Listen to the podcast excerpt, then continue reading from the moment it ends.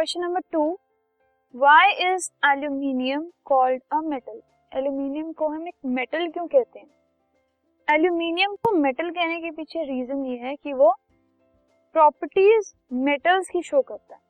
और मेटल्स की जो कैरेक्टरिस्टिक प्रॉपर्टीज़ हैं सच एज मेलिएबिलिटी मतलब उसको एल्यूमिनियम को हम बीट करके शीट्स में कन्वर्ट कर सकते हैं जैसे एल्यूमिनियम फॉयल डक्टिलिटी भी वो शो करता है।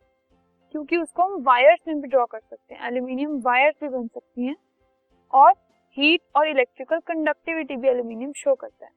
और इसी के साथ साथ जो बाकी सारी प्रॉपर्टीज़ हैं हार्डनेस की लस्टर की सोनोरिटी की और डेंसिटी की, सारी प्रॉपर्टीज़ एल्यूमिनियम मेटल्स की शो करता है।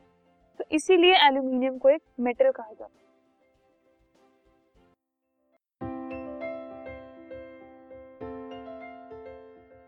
This podcast is brought you by Hubhopper Shiksha Abhiyan अगर आपको ये पॉडकास्ट पसंद आया तो प्लीज़ लाइक शेयर और सब्सक्राइब करें और वीडियो क्लासेस के लिए शिक्षा अभियान के यूट्यूब चैनल पर जाएँ।